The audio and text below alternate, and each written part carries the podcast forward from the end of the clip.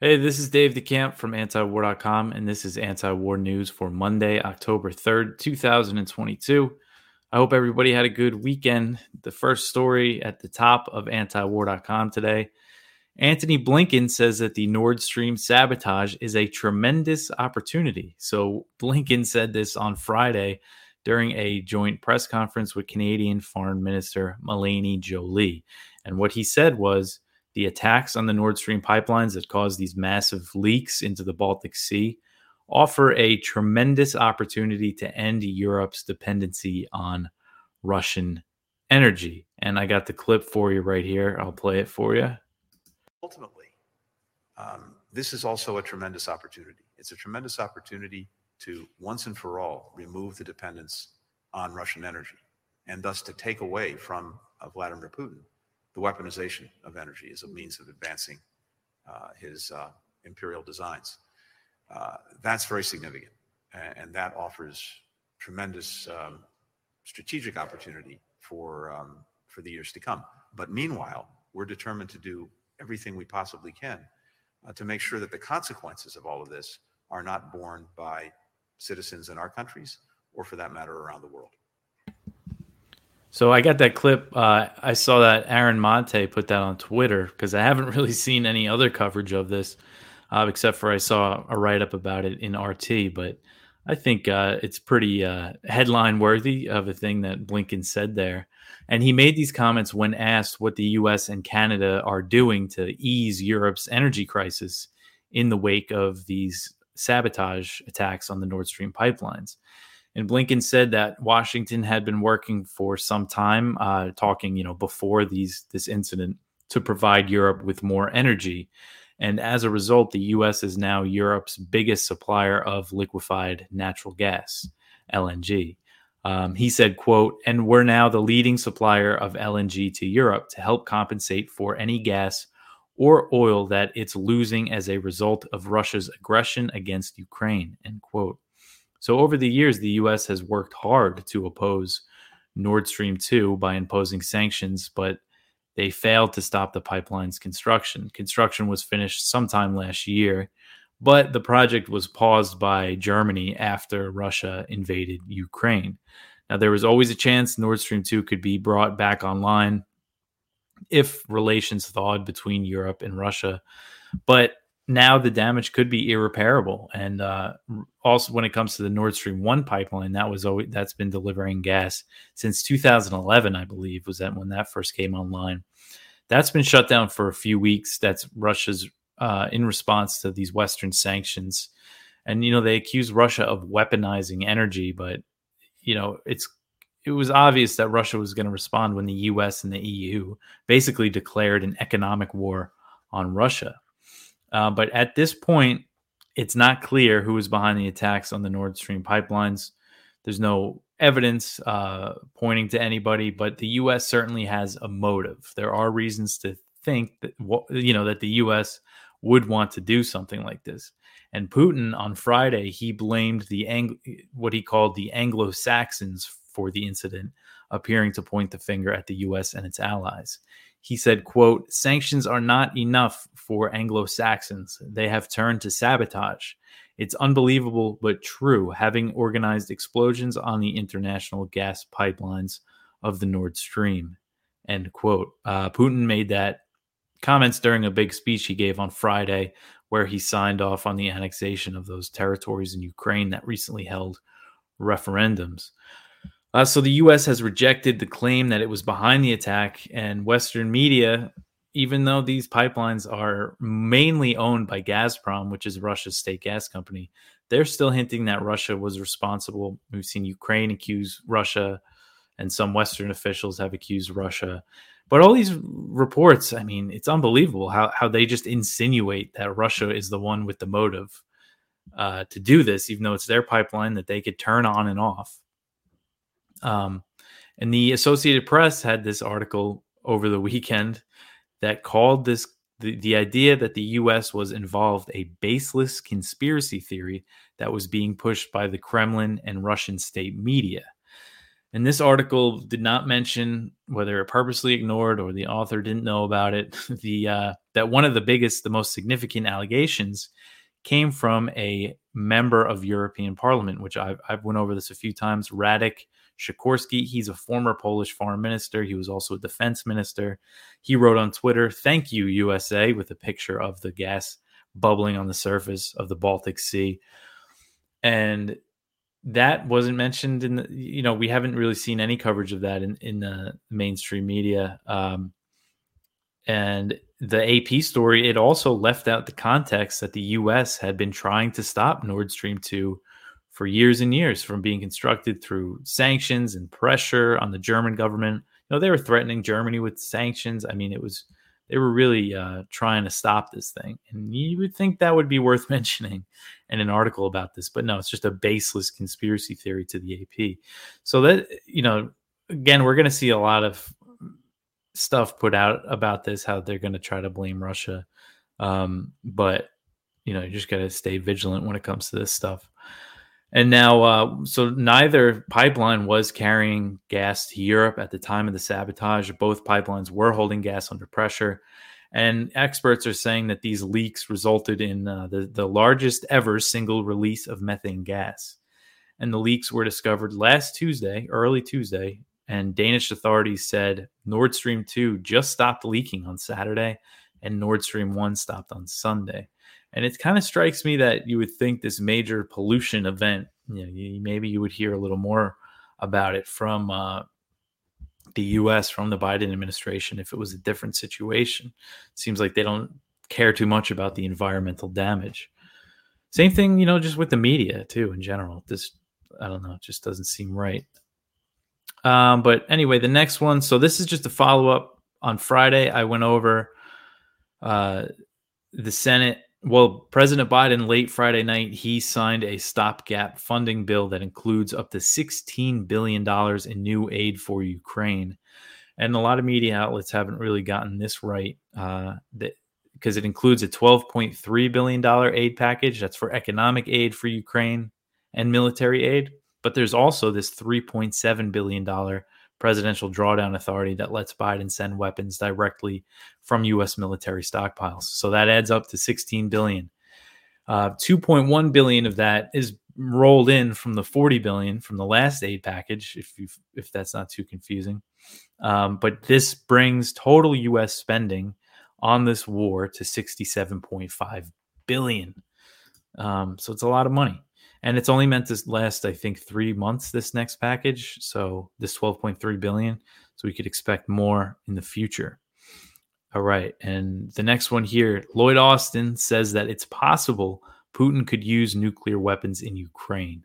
So Secretary of Defense Lloyd Austin on Sunday said that he thinks it's possible. He didn't rule it out, the idea that Putin could use a nuclear weapon in Ukraine, although he hasn't seen indications that such a decision has been made. So he said this in an interview with CNN that aired on Sunday. Austin said, quote, "The guy who makes that decision is one man. There are no checks on Mr. Putin. Just as he has made the irresponsible decision to invade Ukraine, he could make another decision, but I don't see anything right now that would lead me to believe he has made such a decision," end quote. So Austin, who is a former Raytheon board member, he was responding to questions about Putin's recent warning that Russia could use nuclear weapons to defend its territorial integrity.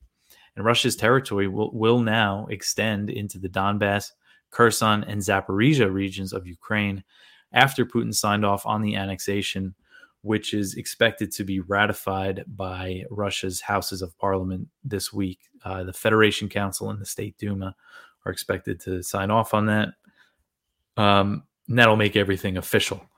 So Austin made clear that the U.S. will not recognize these territories as Russian, and he said that there's not going to be a change to Washington's support for Kiev, despite these warnings from Putin, despite this major risk of escalation. He said, quote, "We can expect the Ukrainians will continue to move forward in an attempt to take back all of the territories within their sovereign borders. I don't think that's going to stop, and we are going to continue to support them in their efforts," end quote. So, again, he said that they're going to continue to support Ukraine for as long as it takes. That's been his message. He keeps saying, using the phrase, the long haul. There's no end in sight for this policy, even though he's saying that Putin could potentially use a nuclear weapon. And he's saying that based on what the policy is now, just supporting Ukraine in its counteroffensives on these territories. I mean, you know, that risk is there and he's acknowledging it, but they're still just going right ahead. It's just insane to me. The next one here, Erdogan, the Turkish president, he repeated the threat that Turkey could block Sweden and Finland from joining NATO. So Erdogan reiterated on Saturday that Ankara could block Sweden and Finland from joining NATO if the two countries don't fulfill a deal that they signed with Turkey on joining the alliance.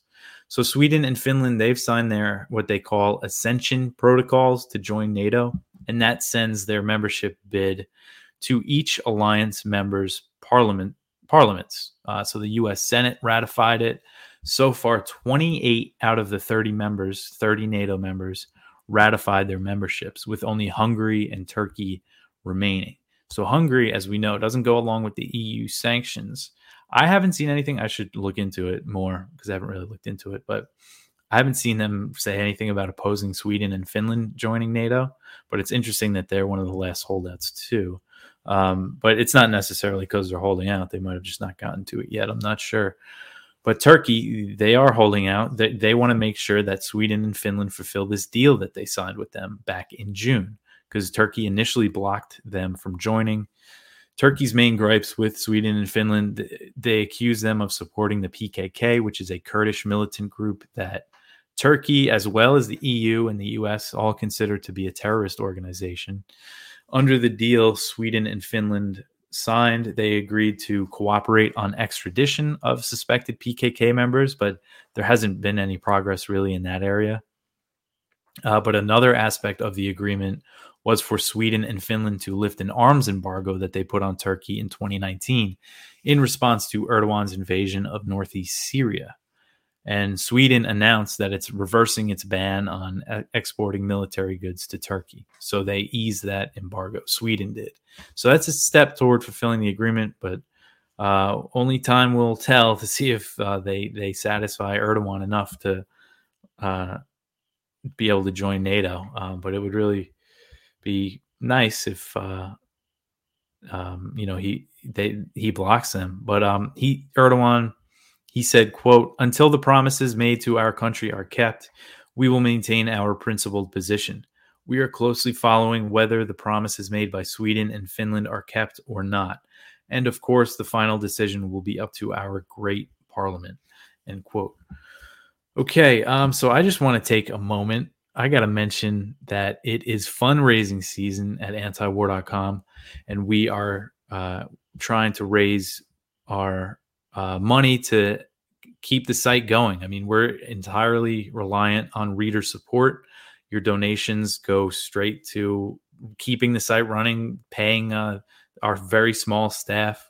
And we have a great lineup of people endorsing us for this fundraiser, right? On today's page, we have a great piece from Kelly Vlahos. She's the editorial director of Responsible Statecraft, formerly of the American Conservative, and she used to be a regular writer and reporter for Antiwar.com. And she just wrote a great pitch for us for you guys to help us out and donate. I liked how she described Antiwar.com. She said that it's considered the real nerve center for non-interventionism and the most reliable hub for daily foreign policy and national security news on the internet today. So that is pretty great to see her say that, we have some of the best news coverage out there. And if you listen to this show and you like what I'm doing, I mean, this is all antiwar.com. I wouldn't be able to do this without it. So if you go to antiwar.com/donate, you could see the different ways you could give to us. And, we take crypto and all things like that. So go check that out. We really appreciate the support. And, we don't have any sort of corporate sponsors or anything. It's all reader supported to put out all this content that we give you guys each day. All right. back to the news. So this is from Friday. Kyle Anzalone wrote this up. Zelensky says Ukraine is already a de facto NATO member. So on Friday, after Putin had his ceremony and he signed off on annexation, and his speech was very interesting, Putin's speech. If you want to read it, you could go to the Kremlin's website, their English language website. They have the whole thing there. You know, it's just so much about the U.S. and the West and NATO. I mean, it's just very clear that, you know, to him, he's fighting a war against the West. And but after that speech, or maybe around the same time, Zelensky announced that he was submitting an application to join NATO. And he said that Ukraine is already a de facto member, pretty much. And that's kind of, it's fun. You know, this application again was rejected, like it's been. But Stoltenberg, the head of NATO, he said that NATO's doors remains open. They always say the door remains open. Jake Sullivan, National Security Advisor, he said that Ukraine's NATO status should be taken up at a different time. So they're just always getting rejected for this membership. Yet the U.S. refused in negotiations with Russia before the war to put in writing that Ukraine won't ever join NATO. And this idea that they become a de facto NATO member, I think, is true. Even not even just now, but if you look at since 2014, the U.S. and NATO were in Ukraine training Ukrainian troops. There was CIA, we recently learned, on the front lines of the Donbass war, on Russia's border, you know, helping them out. They started sending military equipment, and now it's really been put in hyperdrive since the war. I mean, there's no other NATO member that's getting this much aid from the U.S. So, you know, I think what he says is right, that they are a de facto NATO member. And although they, you know, keep getting rejected for real membership, and the U.S. and NATO don't seem like they will directly intervene, at least at this point. Although it seems, you know, again, from Russia's point of view, they are fighting a war against the U.S. and NATO. That's how intimately involved that they are with this military support, weapons support, intelligence, training, and all that stuff. All right, so the next one here, this is bad news. The Yemen ceasefire has expired without extension, raising fears of escalation. So the UN Special Envoy for Yemen on Sunday said that the ceasefire between the Houthis and the U.S.-backed Saudi-led coalition expired on Sunday without the two sides agreeing on an extension. So the truce was extended twice before. It lasted for 6 months. And while there was some fighting on the ground, there were no Saudi airstrikes were reported in Yemen during this whole period, marking the longest period of calm in the war since the U.S.-backed coalition intervened in 2015.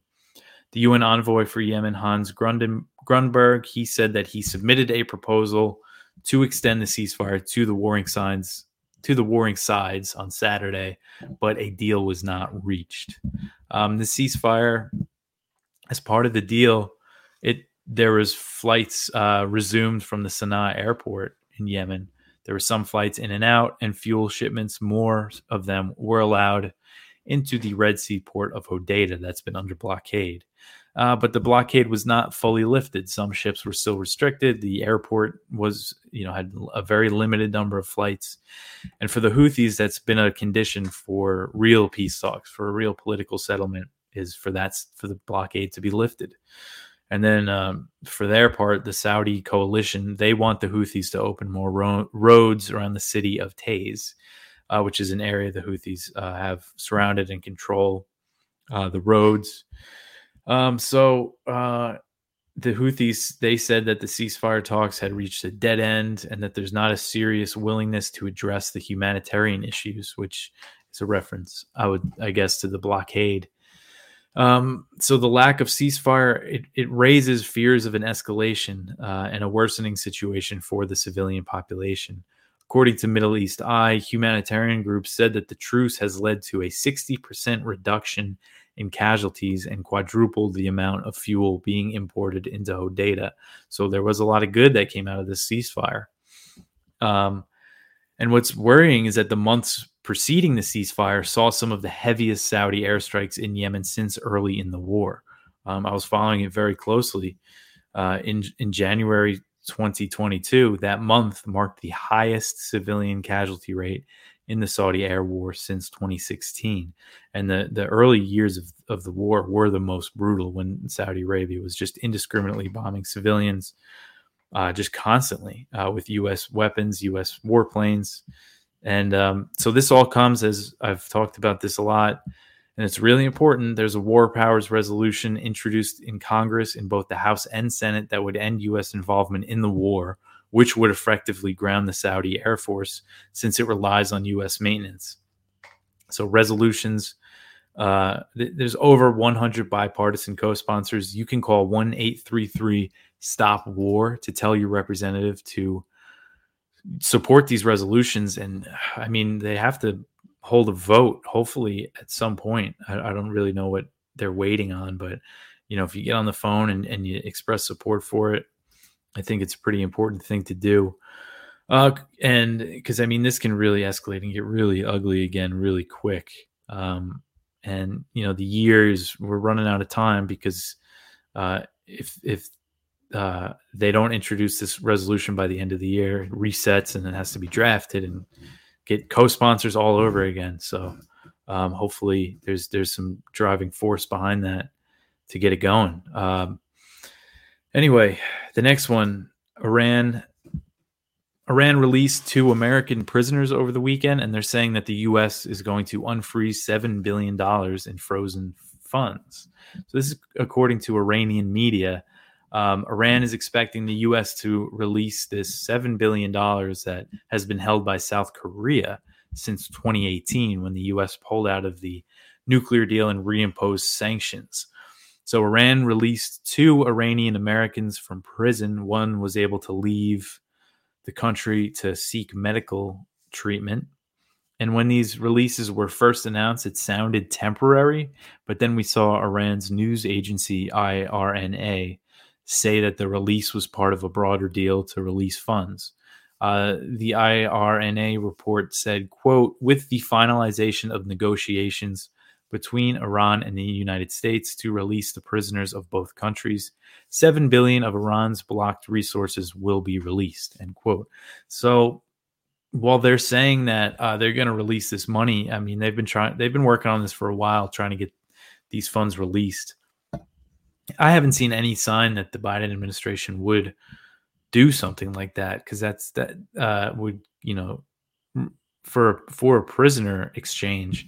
Now, there has been talk about prisoner swaps, and they've been in talks about that. There's dozens of Iranians held in the U.S., mostly over allegations of violating sanctions. But it sounds like Iran's trying to get this $7 billion from releasing these 2. So we'll see what happens. And this comes as the Iran nuclear deal talks are stalled. But Iran has been saying that they're ready to make a prisoner swap. Then we see these 2 released. So we'll see what, keep an eye on that. And the last one here, this is from Jason Ditz. Turkey has launched some pretty major strikes on Iraq and Syria against the Kurdish groups. Turkey's defense minister has reported that 30 PKK fighters were killed, and the largest attack was in Assos, Iraq, where 23 were reported killed. They reported a separate incident in Syria saying that they killed 7 PKK. So these have become, you know, these are pretty common Turkish attacks in these areas, but this is a pretty major one. There's always the risk, you know, Turkey has gone into Iraq and Syria a lot in the past few years, you know, under the, to go fight these Kurdish groups. But that's it for the news for today. We have some good viewpoints. As always, again, that great one from Kelly about antiwar.com and why you should donate.